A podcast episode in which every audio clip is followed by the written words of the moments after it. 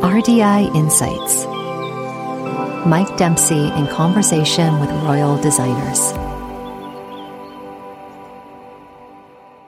Hello and welcome to the RDI Insights podcast series, where I will be interviewing major figures in the design industry who have been made RSA Royal Designers for Industry, the highest accolade for a designer in the UK.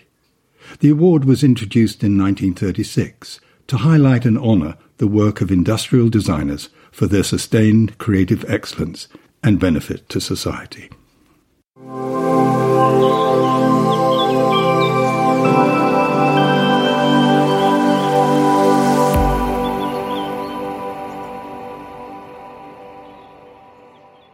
As cities expand with ever more people moving into already overcrowded spaces, along with the heat generated by new buildings, can all create an unpleasant and unhealthy environment. But over the past two decades, the role of the landscape architect has risen from the bottom of the pack as an almost afterthought to a key creative component of the built environment, countering the downsides of many developments with an intelligent understanding of nature and green spaces in cities and towns, bringing biodiversity into its center and making urban environments healthier and more livable.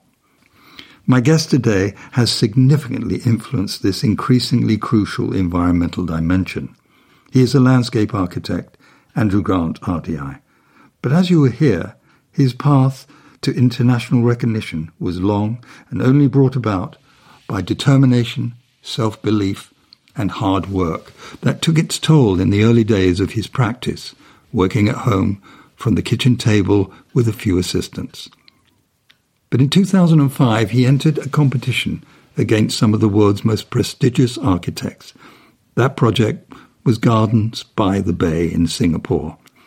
Andrew invested all of his amassed pent up ideas into the competition, which paid off. They won. The result became multi award winning and featured in news items around the world, and the result changed Andrew's life. I opened our conversation by asking Andrew the difference between a landscape architect and a landscape designer. Landscape architecture, I think, is a is a very wide-ranging sort of discipline, and it it covers everything from strategic planning of countries and um, ecosystems and landscape frameworks, all the way through to urban design, planning of new cities, restoration of old cities, thinking about design, restoration of parks and gardens. And probably right at the bottom of the list of things that we, we do would be garden design. And landscape designers are more associated with smaller scale projects, um, gardens, and, and the like. Although there are many, you know, landscape designers who are uh, working at a big, bigger scale as well. So it, it crosses over, and it also crosses over with architects because there are many architects who think they're landscape architects, and so there's there's always those sort of challenges of definition.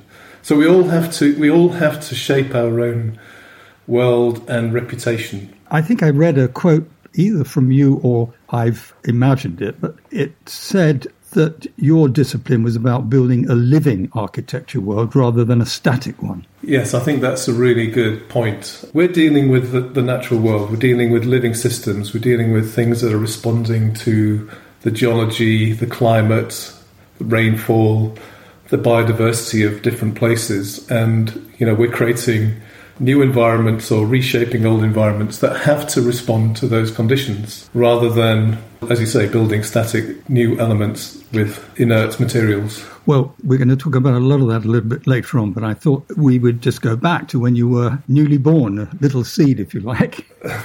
so you were born in, in 1958 in Withernsea, which is a seaside town, isn't it, in Holderness, East Riding Yorkshire? Yes, absolutely. It's one of the most remote parts of, the, of England because of its distance from major roadways. But it was as an idyllic sort of uh, childhood. It, I, I was brought up on a farm in the middle of the countryside and and in a small village, and, and it was a wonderful sort of experience. Your father Peter and your, your mother Joyce were they farming folk then?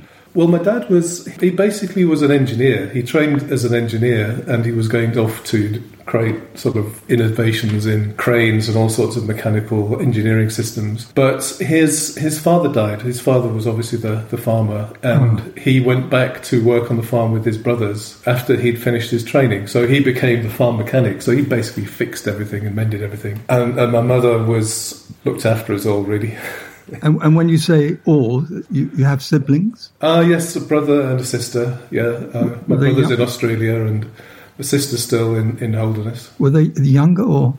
Yes, they're a bit younger. Yeah, we're all quite close, but they're younger than me. So, what are your sort of early memories of, of family life, which, as you said at the beginning, is sort of rather idyllic? So, what what, what was paint a little picture for me? Well, uh, I mean, the village was quite it was very small when when we first evolved there. It's probably only two or three hundred people, and you get you knew everybody. It's yeah. one of those sort of places. And the farm was fantastic. It was a mixed farm, so it had everything: pigs, sheep, cows, turkeys, every type of crop you could imagine. So it was quite unusual as a as a farming enterprise. And um, you know, from a young age, I would be down working on the farm at the weekends, feeding the animals, and then as I got older, you'd be driving tractors, and it, it was a lot of hard work, and it got me used to the idea of working hard yeah. to get things done. And you know, it's a, an important lesson, I think. Did you sort of go to the local village school? Yeah, I went to Roos Primary School, which was you know a, a, tiny little school with three classrooms of uh, I can't remember how many in each, twenty or something like that. And then I went to Withernsea High School, which is just four miles down the road by the seaside, which had one of the first comprehensive schools in the in England, and it was I, I, I really enjoyed it. It was it was a great experience and. Uh,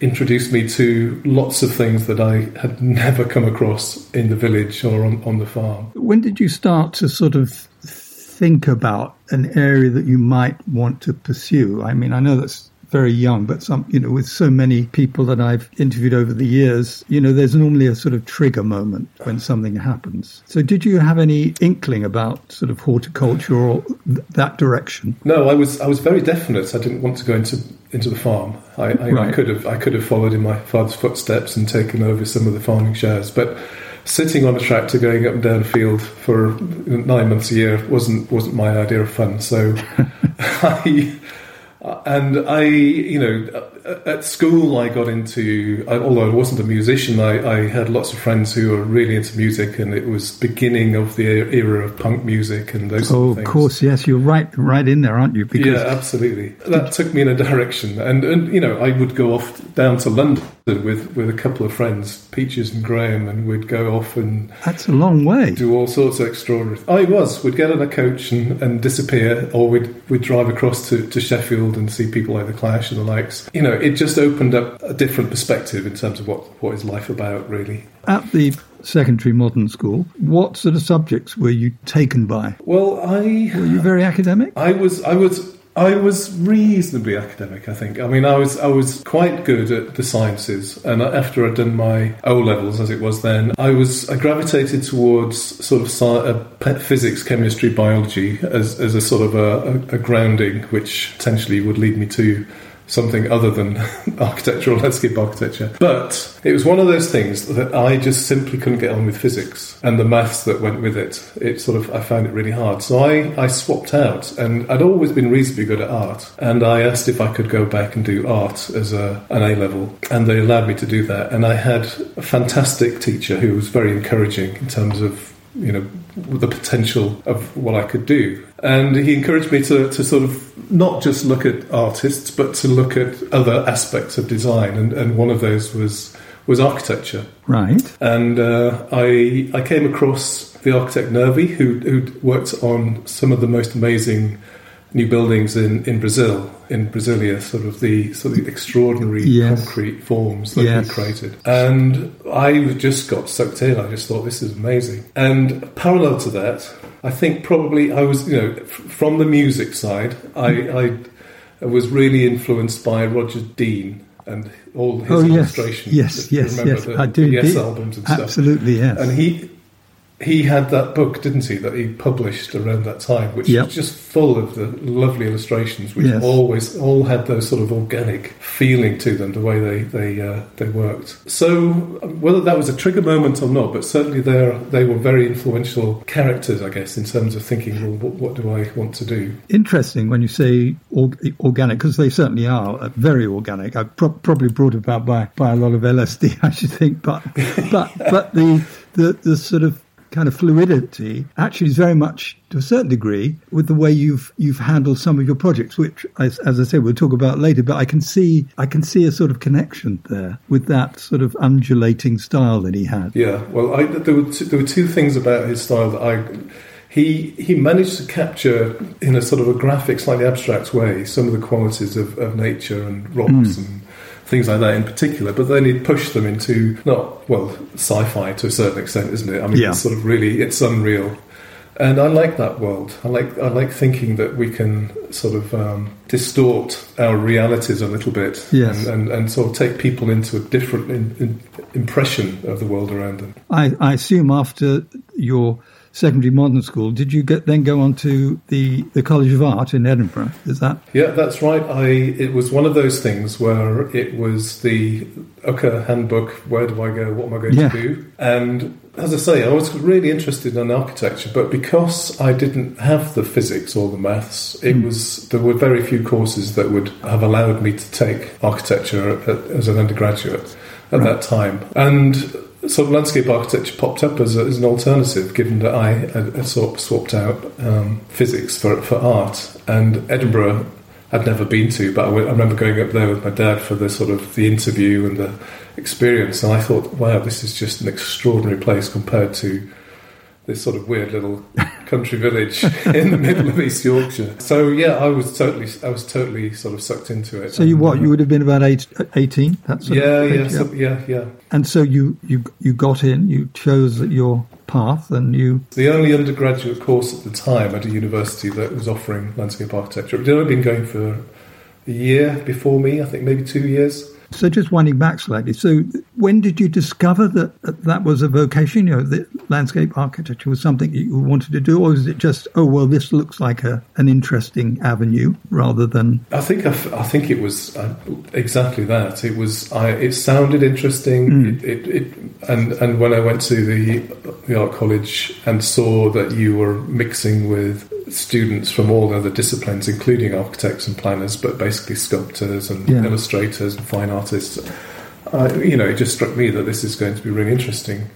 But I didn't really have any proper understanding of what landscape architecture was or landscape design. I'd never really studied it in any any way. So that all just fell into place as I as I continued through the studies. And how did you get on with all of the other 18 year olds there? Because quite often it's a life changing experience. Yeah, it was fantastic. I mean, just going back to the music thing, Edinburgh was a fantastic place for music at that time. Of It- you know, had everybody were coming through, and uh, the, you had the student unions, you had a number of clubs, and all the rest of it. So that just opened up loads of uh, connections, I guess, and um, fond, fond memories of things like the football team, the, Right. the art college football team, which was made up of the most weird assembly of characters. If you, you can probably imagine from the era with every type of haircut and colour, and you know, we, we had a kit which was sort of non-conformist. Right, yeah, this, so the, this is this is the mid 70s, isn't it? It's it's sort of late seventies, Late 70s. late seventies. So, yeah. wait, wh- what was your attire then? Your Um, well, it was whatever was available. I think probably. So there, were, you know, there was anybody, you know, people wearing their, their best white shirts all the way through to the scruffy t-shirts with holes in, and but of all different colours. And You talked about music, that both now and, and earlier. Did you play an instrument? Were you involved um, anyway no, I, band? I, I tried. I tried Right. to, to sort of pick up drumming, and and, and I I failed miserably. But some of my friends became members of significant bands, and I kept in contact with live music through them. and then after Edinburgh College of Art, um, I think you were there for what, two years? Were you there? Two years or three? Uh, no, it, well, it was. We basically had to shadow the architect. So we, I was there for four years, but then the well, I was there for three years. Then we did a placement year. In, I did placement year in Croydon at the Property Services Agency, and then I went back to my final year in Edinburgh. So it was a five-year course altogether before I got the, the degree. And then you, you went off to the Harriet Watt University? The Edinburgh College of Arts was basically the home for the Heriot-Watt University landscape architecture course. So after after that, I got a job locally in, in Edinburgh with mm. uh, a guy who just literally set up in his spare bedroom. And he then moved off down south. He eventually moved to Bath. I'd come back to that. But I just couldn't afford to, to do that. And I, I was looking around for a job and I, I found one in Qatar, which is in the Middle East. By that time, I was, I was married with, with a, a little child and we were desperately needed a bit more money than I could get in the UK. So off we went to Qatar at the time of as the Iraq-Iran war was going on, and it was all very strange, I have to say. But for me, professionally, it was just an extraordinary experience to be taken into an entirely different culture, given huge responsibility, and got lots and lots of things designed and built in, in over a short period of time. You say you, you were married by then and you had a child? Yes, we were all out there. It wasn't the best life for her and, the, and, and Sam at the time, I have to say, but uh, and it was it's one of those places where you it was very hot, long days in terms of work, and weekends were just Saturday. You worked on the Sunday. But, you know, personally, it was it was very rewarding in, in from a professional sense. You were there for how long? Uh, I was there for three years. So you came back and you worked for Nicholas Pearson Associates. That's correct. in Bath in 1986. Yeah, that's that's right. Bath, Bath becomes a very important place for you, as as we will no doubt talk about a little later. How did you come to get that job, having you know been so far away? Nicholas was the person I, I had that little short time with in Edinburgh. He was the guy who, who moved to Bath just before I went to, to Qatar. Um, so I'd, I'd, kept in touch, and you know he appreciated what I did. Mm. And after three years, you know, sort of intensive uh, training, I guess in, in Qatar, he offered me a, a, a, position, which by that time it was great. I could afford to to move back to the UK, and it, it sort of allowed us to settle. And you were with him for quite some time, sort of probably what nine years or something like nine, that. Nine, ten years, yeah, absolutely, yeah. yeah. No, it was a long time. So is that where you blossomed, really, in terms of having a, a lot of? It's an interesting term, blossomed. I think it's where I discovered what I'm really interested in. And that's partially because some of the work that Nicholas and his team were doing would, would, was work that I wasn't interested in at all. Right. And so I decided I was going on a mission to to try and sort of make contact with some interesting architects and engineers and see if I could get involved with some of their projects. So I, I, I, did that sort of thing where I, fortunately, I, I, knew some local people like Peter Clegg, for instance. Oh yeah, yeah. He he was a great supporter at that time. He he got me involved in some really interesting projects, and we began to develop. You know, Peter and I, we developed some really interest, lots of interesting thoughts about how what is a sustainable design for for the built environment, because uh, he was pioneering architectural solutions, and I was trying to do the equivalent with landscape that was really interesting. But I, meanwhile, I was off writing and contacting various big practices like Richard Rogers Partnership at the time. I sort of blagged my way in there a little bit. I just sort of asked, I rang them up and said, "Can I speak to one of your architects who's dealing with sort of environmental?" strategies for architecture and uh, I got speaking to this guy called Andrew Wright who was there at the time and got to meet him, and then he said, "Well, why don't you join us on this competition?" And you know, so I did that. We did a competition in in in uh, Mallorca, which was fantastic. It was called ParcBIT, and it was it set the scene in a way for lots of the things I've done since, which was really holistic, integrated planning of systems, and then coming right through to design of, of spaces, and working very closely with Richard Rogers himself and, and his team. So that that just working with Peter and Richard then went on to allow me to to sort of work with with lots of other really interesting people, which eventually triggered me thinking I can I want to go and do this on my own now. That was the big moment, wasn't it? Because you you started your own practice what, in your late 30s? Uh, yes, I forget. Uh, yes, it Yeah, I was think- something like that. Yeah, I think you were yeah. 39. So tell me about those beginnings, because they're always uh, interesting how people start. Where did you operate from? Well, I operated from home, from from uh, spare room, well, well, from the dining room. So it was one of those chaotic, because by that time his wife and two kids, and the, the, the dining room had to transform at least twice a day into something else. But I think just before I, I explain some of that, there's one other story that I think is important personally, which Yeah. was, you know, what makes you decide to sort of go on your, what gives you the confidence? So I knew that, you know, with working with Peter and Richard and, and others, that, you know, I could have that dialogue with, with architects, but I just wanted to see, you know, what do people think about me as a, as a landscape architect? So it was one of those things I wrote to Sir Geoffrey Jellicoe, who was um, this eminent landscape architect. Yes, and absolutely. he was he was in his nineties, my goodness. and I went to see him at his place at Highpoint, and he was a delight. I showed him my work, and he wrote the most beautiful little letter back saying, "This your work is stunning. It must be published." You know, it's just such a sort of a boost to do that. Absolutely, yeah. But but also to see how he worked actually as well, thinking, my goodness, this is this this is how you do it. You know, he had a, this very obviously the Highpoint was very modernist building, uh, Ove Arup design Yeah. structures and all the rest of it.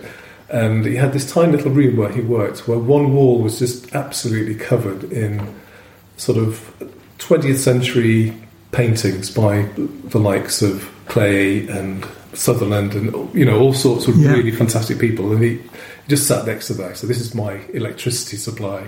then he had the view out into the grounds the other way, and I thought, How yeah, wonderful. That's what I'd like to do, something like that. And all his hand drawing, you know, his lovely style, just free hand drawing. So you know, another big influence I think on me personally. Did you actually do physical drawing then for your ideas? And in fact, do you still do that? Because I know so much now is is created digitally um, because it's so incredible. I mean, looking at your website and seeing a lot of those um, um, digital presentations of the various projects that you've been involved with is staggering. Those fly through things, you know, you Yeah. it's almost quite often impossible to determine what's real and what's not. No, I, I agree, but I, I can confirm that I do nothing other than draw by hand on, on paper and flimsy bits of envelopes and Yes. everything else that I've always done. And sometimes that gets translated magically into other formats. How many people did you have with you at the very start? It would have been you and a couple of people? Yeah, I I, I launched into my practice, and and on with with the help of Peter, um, I was Hmm. introduced to the clients at the Earth Centre project in Oh. Doncaster. Um, I remember that. I actually went to that for some reason. I can't right. remember. It was well at the time. It was just a series of slag heap, Yes. a- and then a little office, sort of a production Yeah. office. But it, I saw the original, you know, drawings for it, and uh, th- that did get built, didn't it? yes, definitely. Yeah. No, so that was that was my uh, you know from from out of nowhere. That was uh, That my was- first big Wow. project, and uh, and you know miraculously they, they you know it was this enormous sort of restoration job for a for a, a, a as you say a derelict colliery. Yes. So the Earth Centre was like a test bed for lots of ideas about how do you do interesting in ecological design for, for landscapes. So it was, it was like a playground in many respects in terms of the core areas and And of course, re- reclaiming Yes. something that was Yeah. had been destroyed, basically. yeah. So the, you know we created effect, this this rich ex- series of experiences at the heart of it, and then the wider site, which was you know significant area, was restored into a massive country park, which is now really lush and beautiful. place. Really? Well, I saw it, as I say, in its raw state. Was that part of the Millennium? Yes, it was one of the Millennium. That's Projects, why. yeah. Okay, Yeah, that's yeah, probably why, because I was working on a Millennium project, I think. Right. How funny. I mean, it's an opportunity to work with amazing people um, Yeah. from different parts of the world, but architects like Future Systems at the time, Jan Yes. Kaplicky Yeah. and Will Alsop, Yeah. and obviously Peter Clegg and, and others, other really interesting designers. So, once again, it just opened up perspectives of what's possible. And, you know, as a project and what it, what it tried to do was so ahead of its, its time. So that was it. Was would you say that was really a, a significant springboard for you? Yes, because we basically had delivered something new Yeah. compared to what lots of other landscape was going on in, in the UK and in other parts of the world. And with a strong environmental narrative. And there were certain architects who were really trying to push that on their projects. So we ended up working with Bennetts Associates on Wessex Water Operations Centre in, here in Bath, mm-hmm. which is still, I think, one of the you know most advanced sort of office complexes environmentally holistic that's been done in the last 20 odd years. Um, and we worked with Grimshaw's, we did the Rolls Royce factory down at Chichester, and Ted Cullinan on, on a number of projects, and of course working with Peter and Feilden Clegg Bradley Studios on, on things like Accordia. It's quite significant landmark projects, I think, in the UK that across different sectors. Tell me then about the how the company evolved. When did you move from your home, find yourself a space, and how did it expand? Yes, the Earth Centre just about did us in as a, in terms of the home. It certainly it sort of uh, unpicked my marriage, I guess, to a certain extent in terms of you know the amount of time I had to spend on on that. Plus, Yes. the house was taken over by we had about five people in the in the dining room working away on bits of drawing boards and the dining room table and having to sort of sit out on the terrace outside with a temporary canopy if it wasn't raining. And we were using. Um, you know, CAD was really just coming in properly, and we were hopeless. We didn't have a clue. So we, we had this guy who would come in every night from Bristol. He's basically a freelance CAD technician. We'd give him a bundle of sort of hand drawn sketches and drawings, and he'd take them away overnight and try and come back the next morning with, with something that we could then tra- transfer to uh, to the, some of the other consultants. It was it was uh, extraordinary. I don't know how we did it, to be honest. You're now a substantial uh, size, looking again at your website, which I have to say is very beautiful. And I was very intrigued by those very organic plant like whatever they are at the beginning. It sort of look weirdly like some of the BBC Two logos that are currently Yeah, on. no, very very organic, terrific way of um, of of getting people you know pulled into the site. I think it's Yeah. great. Well, it's it's where you it's recognizing that there are things that you can't do yourself, and and actually, you know, we got um, Supple Studio to help us with the rebranding. I don't know if you know I do. Jimmy yes. Yeah, Yes. and, and his team. And then he brought in Fitzroy Hawke, who did that sort of the animated sequence. Who, Yes. they, they were doing stuff all over the world, amazing things. Ah. If you want, to, if you want to project that you do quality work, you've got to project quality work in, in every aspect of what I you're doing. couldn't agree more. And so many companies overlook often those things. Yeah. You know, if you if you believe in a a level that you would work to yourself, then everything that you are pulling in to collaborate with or to express yourself needs to be done by the very same kind of mentality. Otherwise, Absolutely. it's going to Yeah. it's not going to work. Well, let's talk now about some of your really exciting project, and I've got to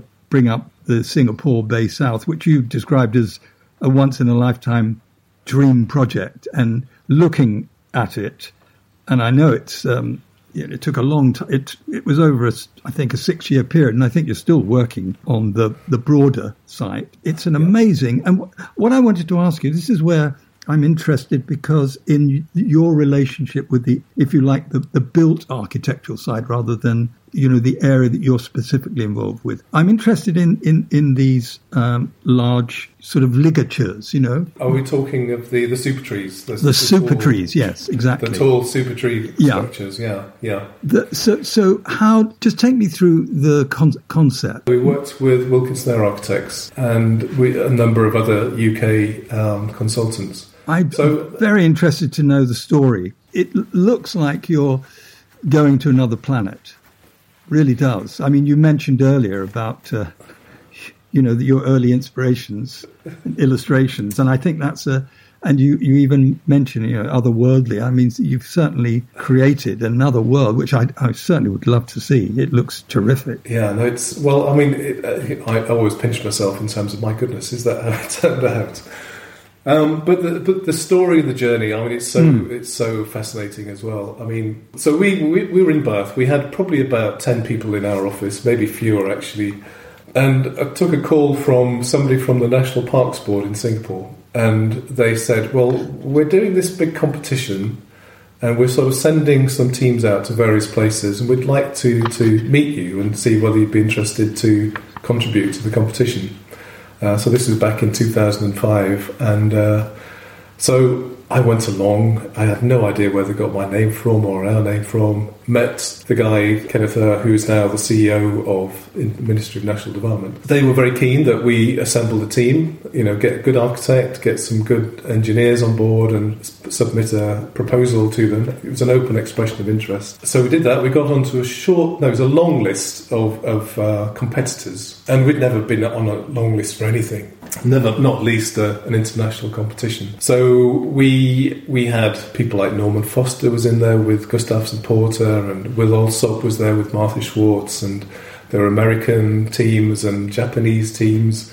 Oh, and so it was complete, you know, complete naivety from my. I mean, what? How do you do this? What's going on here? We we just went for it. We just thought we're going to try this, you know, do the very best. And ideas started to generate. The Super Trees idea came from from me thinking that actually this is there are two big sort of conservatories, glass houses that were required by the client as part of the competition, and I thought there's a big danger that that's just going to be the focus. Everybody's just going to look at those and say that's what this project is about. The rest of it is just a garden. It's just got some nice plants. And I thought this project needs something that is gives a landscape focus, not an architectural focus, and hence the, the idea of the the super trees grew up. Also because I felt you know the, the vision for, from the client was we want something that's really high impact right from the beginning, and mm. you know we can't wait five ten years for lots of plants to grow up. So yes, let's let's propose at the time I think about thirty odd large tree structures up to 50 meters high. Some of them you could climb in and walk around, and some had a restaurants, and they basically become this mini ecosystem, and they demonstrate lots of environmental principles and solar mm. power collection and rainwater harvesting and shade and biodiversity habitat, and uh, they became part of the a strong part of the, the, the proposal. So, did you in competition? Did you have a model? Did you? How did you present it? We had to make a model, and at the time, the, the competition wasn't just for the the Bay South side, which we built. It was for it wasn't just uh, a model for the, the, the bit that we got built. It was for the a much wider area. Yes, and they, and they wanted a, a one to five hundred scale model, if I remember, which is really tricky scale for for landscape because you know um, trees. You know, it just all becomes very flat. So we, once again, we just thought we're just going to go wild here and do something interesting. So we made this acrylic model, which was incredibly colourful, very beautiful. I think it was Network Model Makers that were doing it. So that had its own distinction right from the start. And the other thing we did was to make a, a, film. We had to make a little movie. So rather than just, and, and, at the time, you know, it was becoming standard fare for uh, CGIs and fly throughs, mm. just yep. taking architectural models and just trying to sort of animate how they worked. But we thought that's not good enough. So we we knew Squint Opera. I don't know if you if you remember Squint Opera. Who mm, no. They they came out of well, basically one of the the founders was Will Alsop's son. Ah, right. Okay. And um, they'd been doing some great, you know, really fun movies for Urban Splash and, and people, mm-hmm. other developers and we got them to come in and, and give a proper narrative, create a storyline, create some unique uh, animations,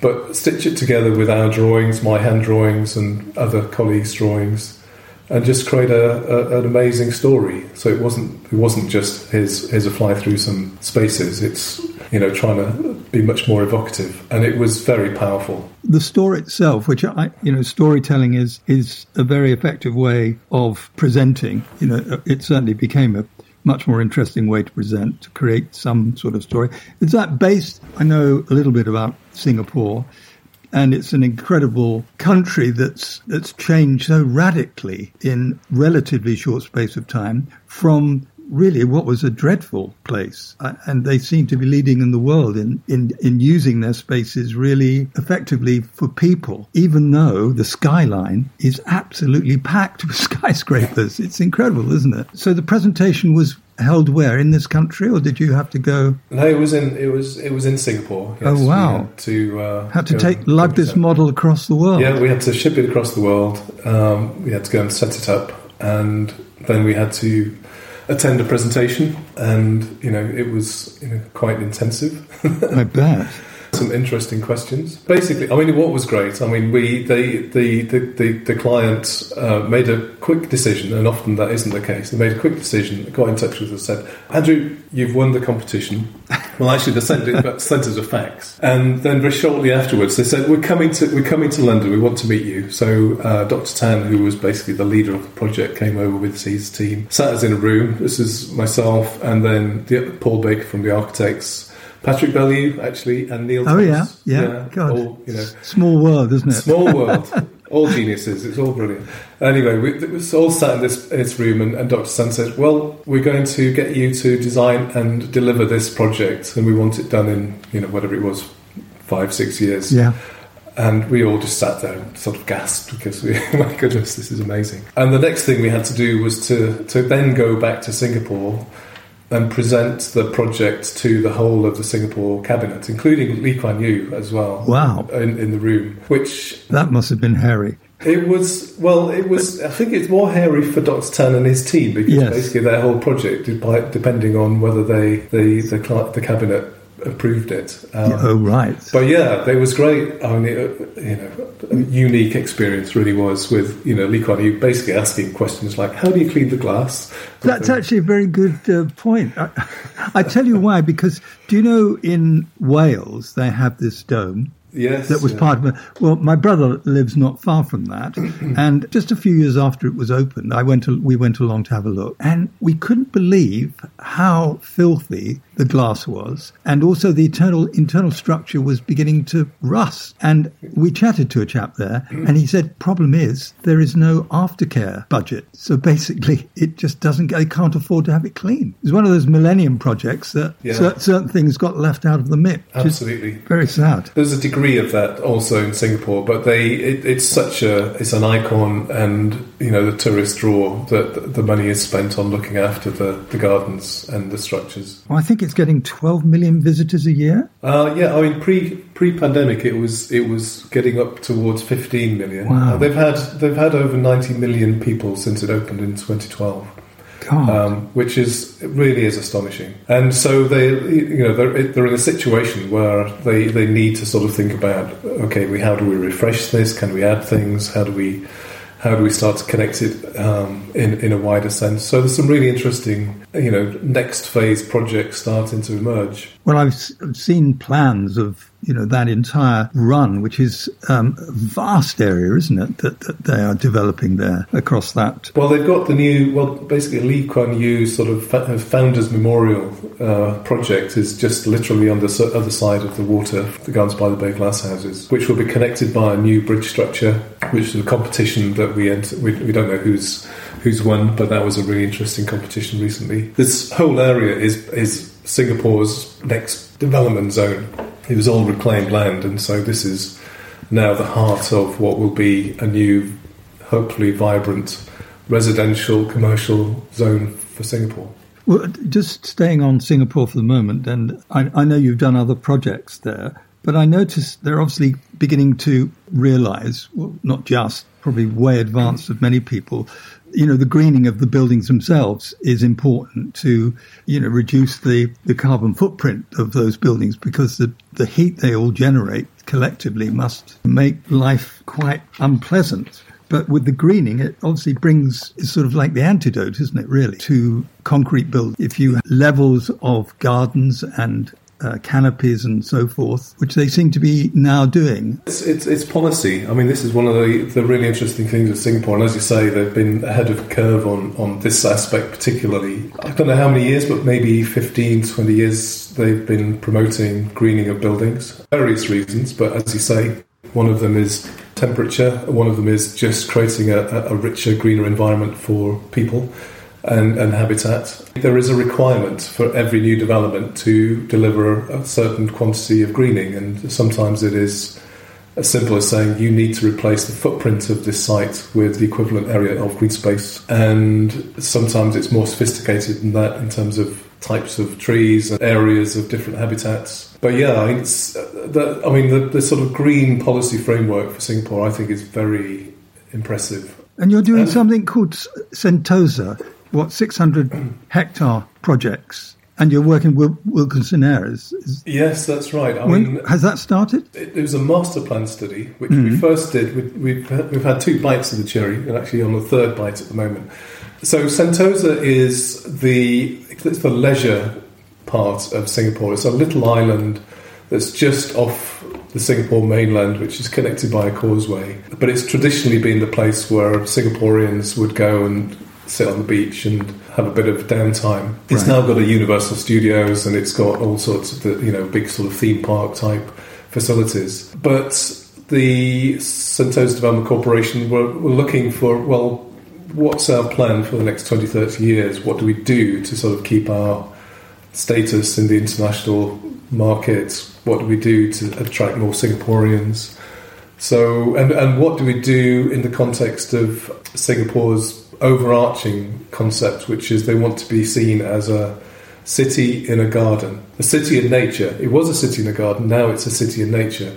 So, how do we how do we rewild this sort of leisure world? And so, yes, we've been working with with Wilkinson and, and others on on a strategy for that, which included proposals for another island, Pulau Brani, which is where the existing Singapore container port is. You know, that port is Oh, the yes. second busiest in the world. I've seen photographs of that. That's absolutely massive, isn't Yeah. it? So they, just because it's in a prime location, the government has said, okay, we're going to move that, and then we're going to sort of open up, you know, this, we t- take back the island and create the most wonderful waterfront environment for for new development. But once again, thinking 20, 30 years ahead in terms of what that environment will be. So meanwhile, they've been building a new port just down around the corner. You know, compared to what goes on in this country, it's quite extraordinary to see how you know there is that sort of forward planning and strategic thinking about how we how they need to sort things out. Interestingly, you, you know, you just mentioned there the timescale and so forth. I, I'm assuming that the project with the super trees that you created, which looks incredibly dense now with planting, Yes. not just the trees, but the whole area with walkways and so forth. I, I assume the difference between the traditional going back, you know, to past centuries when landscape design and architecture was really done for the extremely rich people or the monarchy and so forth to really demonstrate their wealth and, and power and control. But nevertheless, the planting took years to, you, you know, many of the, the designers, architects would, would have been long dead before they would see the fru- true fruition of their work. But today, with these large nurseries that have these architectural plants, you, you can get pretty much up to speed relatively quickly in terms of what, how it used to be. That must make it a, a lot more satisfying on- on- once you go back after a couple of years to look at what you've done. I mean, Singapore has one of those climates where, uh, doc- as Dr. Tan said, if you just put something in, in the ground, it'll grow madly. Oh yeah, I guess so. Humidity, isn't it? And, and yeah, just Yeah. the. I mean, we had you know the we had these uh, the super trees 20, 30, 50 meters high, and you know within five years you had climbers, which would typically be lianas and things that grow in the rainforest.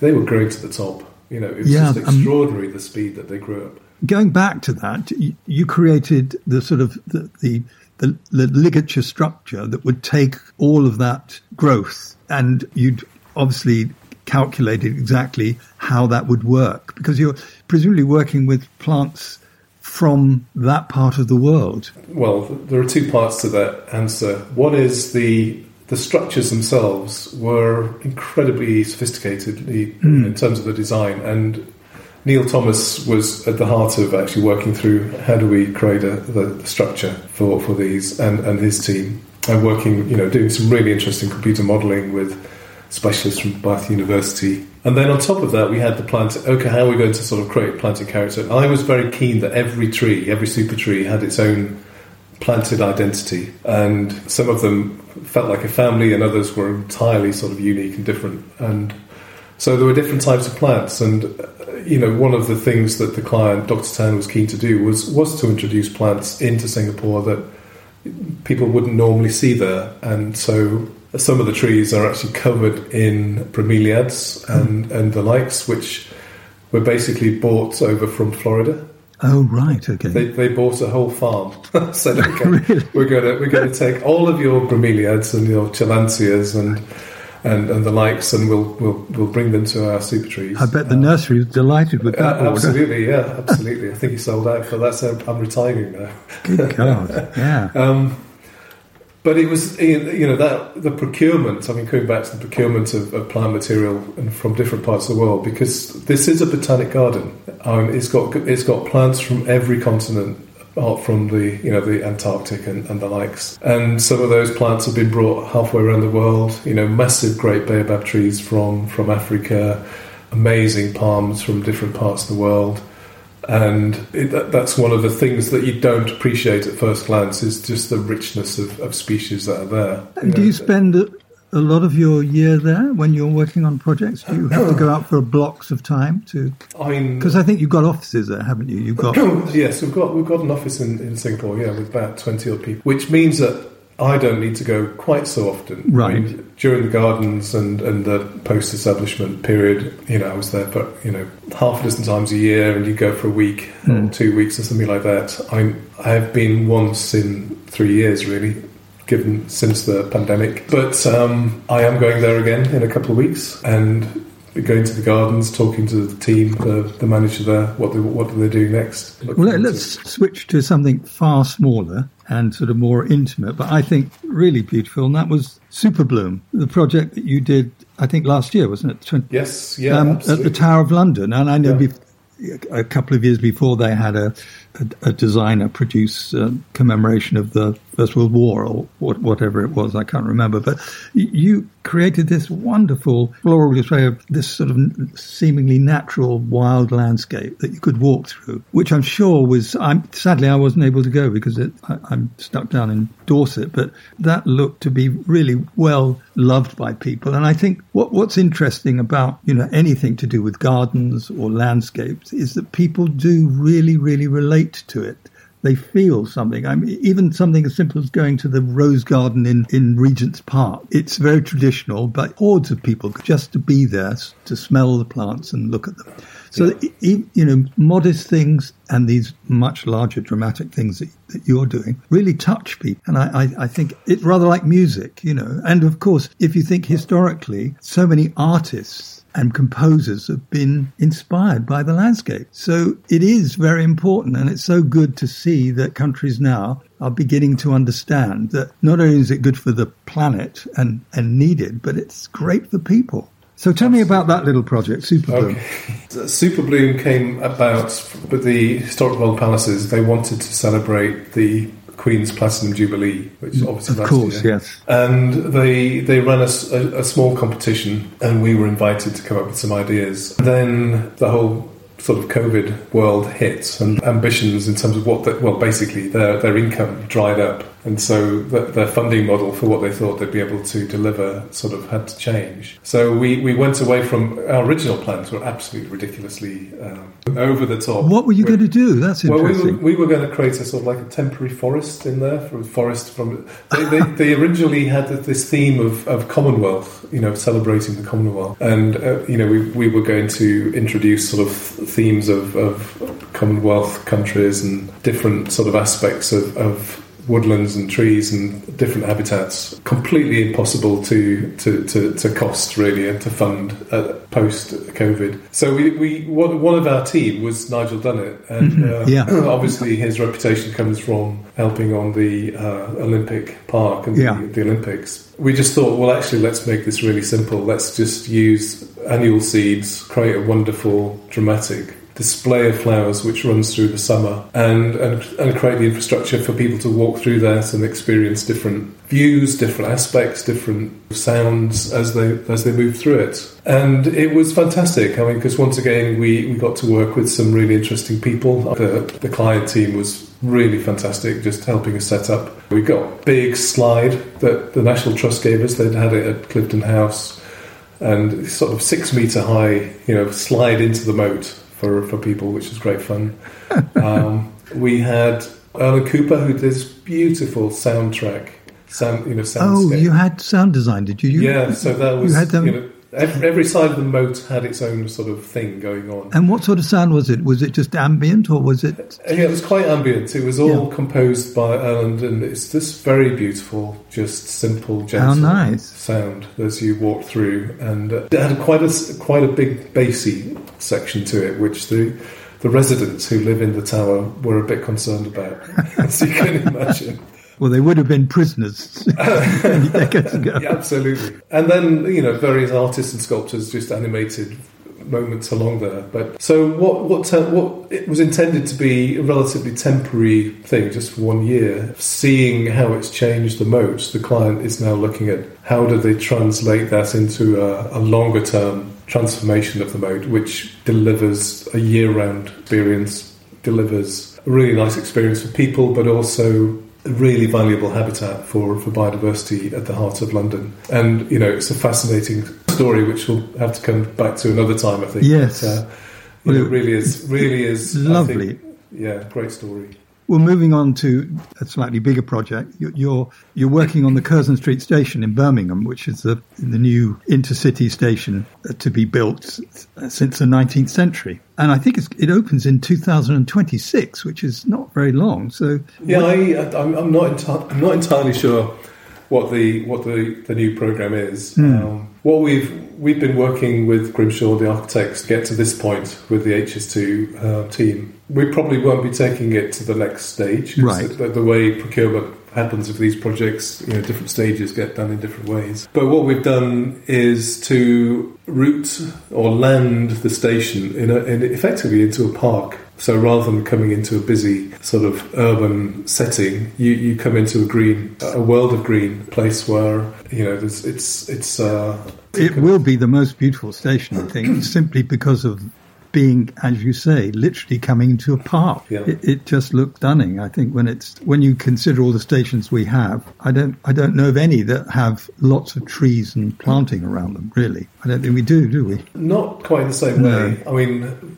Waverley Station in Edinburgh is in you know part of a park. Yeah, but you're right. I mean, Euston Station probably you, you, used to feel like you were going through a garden into the station, but not quite so much these days. Well, then switching to something really quite different is your Madagascar project. You're helping to protect and save Madagascar's endangered blue-eyed black lemur. How did yeah. you get involved with that? Well, this this possibly links, to, to, and it'd be nice to talk about be really nice to talk about the, forest of imagination in this context. What I was keen to do for the practice was to to sort of create a forum where we could actually be a little bit more experimental with, with some of the ideas that we do in terms of how do you reconnect people to nature, which gave rise to Forest of Imagination, which is now in its 10th year.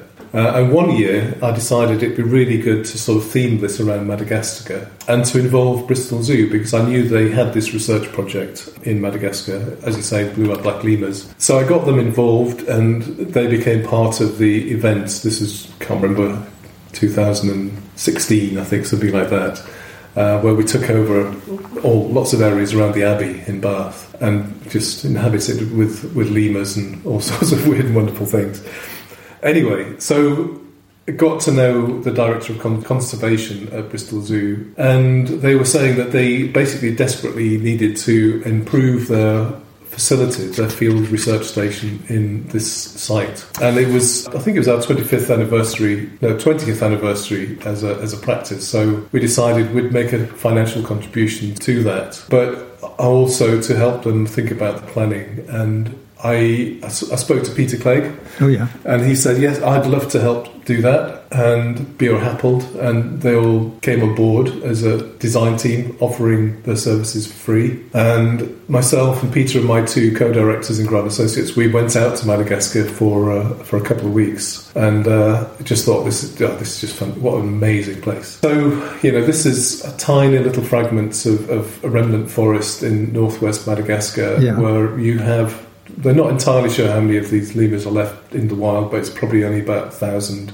And they only live in this particular area. They're one of the few primates with really pure blue eyes, and the habitat they inhabit is full of other extraordinary species. So, by contributing to the research and conservation story, hoping that they can begin to start to rebuild and restore and rewild the environment around this area. And why is the environment in such bad shape? Well, it's, I mean, over Plundered the or years, something? it's, yeah, it's basically the, the forests have been felled. Yeah. Um, the, the local villages, they sort of tend to have a slash and burn sort of approach to producing crops. So they'll they'll chop down a bit of woodland. They'll maybe produce two crops of rice or something on that, and then they'd have to move to somewhere else. So part of the project is, is working with the local communities to find different ways of, of producing their food and you know different sort of mechanisms and agreeing principles. It's it's a it's a wonderful integrated story about how do we share this planet with other species whilst creating and enhancing the quality of life for ourselves. And is it is it Yeah. an, it's an ongoing part of, of this project that you referred to at the beginning? The field station is, is it will be finished later this year, Right. And, and, and the, the idea is that basically it becomes a, a, a home in the forest for PhD students from around the world who can study the different species, and at the same time, uh, Madagascar uh, students can share that time with them, so that you, you know it's a really integrated approach. So I hope, but I think next year there'll be a, an opening and planning for a next stage. But is this something that you have funded or you have got the funding for? We, we as a company, we have part funded. Yes. You know, ba- yeah, we've part funded, and the Bristol Zoo they've managed to find funds from other Right. places. But all of the design and the uh, and the support work has been done for free by ourselves, Feilden Clegg Bradley Studios, and Buro Yeah. Happold. Oh, great. That's terrific. Funnily enough, yes, I got to thinking about what we're s- slowly coming to terms with now is that, you know, how greening cities and, you know, bringing more trees in, you know, is now on everyone's mind and, you know, get through to some politicians. But I was looking up history of, of landscape architecture and design and so forth. And of course, it goes way, way back to the Greeks and Romans Yeah. and Yeah, so yeah. forth. But I suddenly thought to myself, bandstands, you know, that are always in the middle of these little gardens. And it turns out that the bandstands and public parks were a result of the Industrial Revolution because the conditions in most of the kind of urban areas were so incredibly dirty and, you know, people having all sorts of health issues. And so it was, it was agreed by the, um, the authorities that they would create these little green spaces where the public could relax. Hence the, hence the little, um, you know, bandstands in the middle. So it's great that there are people like you that are Responding to crises, isn't it? That's that's Yeah, That's, that's, that, that's the that's the issue. You know, all those sort of environmental there's- improvements and park creation was, as you say, because of the squalid conditions of, of cities and how to, to, to create a healthier environment. Now you've you've got a couple of sons and, and two daughters, haven't you? From Yes, two yeah. marriages. Have have the, the sons followed in your footsteps, or your daughters, or maybe they're too young? I don't know. No, my sons, they're, they're basically, they have a sort of design aspect to it, but one, my eldest son is into computing and, and animation and games. My youngest is sort of, he studied illustration and animation, so, but he, he's sort of gone away from that and he wanders from different disciplines to different disciplines. But yeah, my daughters, I mean, they're, you know, Lily and Kiki, they're 16 and, and Kiki's 15 Oh, uh, tomorrow. Oh wow! They're they're currently in New Zealand. I, I stayed with a friend who has a place in Marlborough, in Marlborough Sounds, Right. and that's exactly like the sort of place that you create. His house is in the middle of a sort of tropical forest, right on the, you know, on the water side. It's absolutely stunning. I mean, I found uh, New Zealand, certainly um, Marlborough, which is where I was staying, um, just like 1950s Britain in Yes. some Yeah, weird sort of way. Yeah. Lots of bungalows and, and Lots of bungalows. I wondered if you've got any pearls of wisdom that you could pass on to any young sort of student wishing to follow in your footsteps. I'm sure your work has generated a lot more excitement in the world of landscape architecture. You know, I'm sure it's perked up a lot of kids to think, "Wow, this is fantastic." So, I mean, the way you started was seems to me with just hard work and passion and and an and an image of what you wanted to do, like with like so many creative people that are driven. I think it's, it's quite a hard work. I mean, for me, I think the key thing that I think I'd like to see from students and graduates is that they have a sense of who they are when they when they when they're coming out of the universities. It's a time to to sort of test different aspects of who you are and what you're interested in, and so that you come out with you know a, a, a sense of purpose. I, I, I want to think about this aspect of, of design or creativity. Um, and I'm really, you know, are you interested in, in environmental narratives and, and exploring that and testing that? Or is are you interested in something quite different? Is it about human psychology and how people respond to places? It's just, I think that's, for me, that's a, an important part of understanding students' personalities, really. Is, rather than just being, I could, you know, g- generic because I think that's one of the interesting things about design, and it goes across all the disciplines, is that it's very easy to fall into a sort of generic approach to things. And, and, and in landscape, it's really important not to do that. You've got to find what's right for the place, for the geology, for the climate, for the you know the biodiversity, and and how people will use that place. So diversity is really important, and, and ability to to think in that way. And, and I guess it's very much about now rather than the past. I mean, obviously, a lot of landscaping does have its connection firmly in the past for for a lot of companies. Nothing like your companies, but I'm thinking there are many, many small, you know, doing spaces no bigger than you know an exceptionally large garden, nothing more than that, and it tends to be more often than not quite predictable, or alternatively, incredibly minimalist, with very little in between. yeah, yes, and that's that, you know that, that that's that's why you know gardens are, I find incredibly challenging. Yes, how you respond to them. Andrew Grant, thank you very much for sharing your RDI insights. It was really lovely to talk to you. Thanks, Mike. That's great.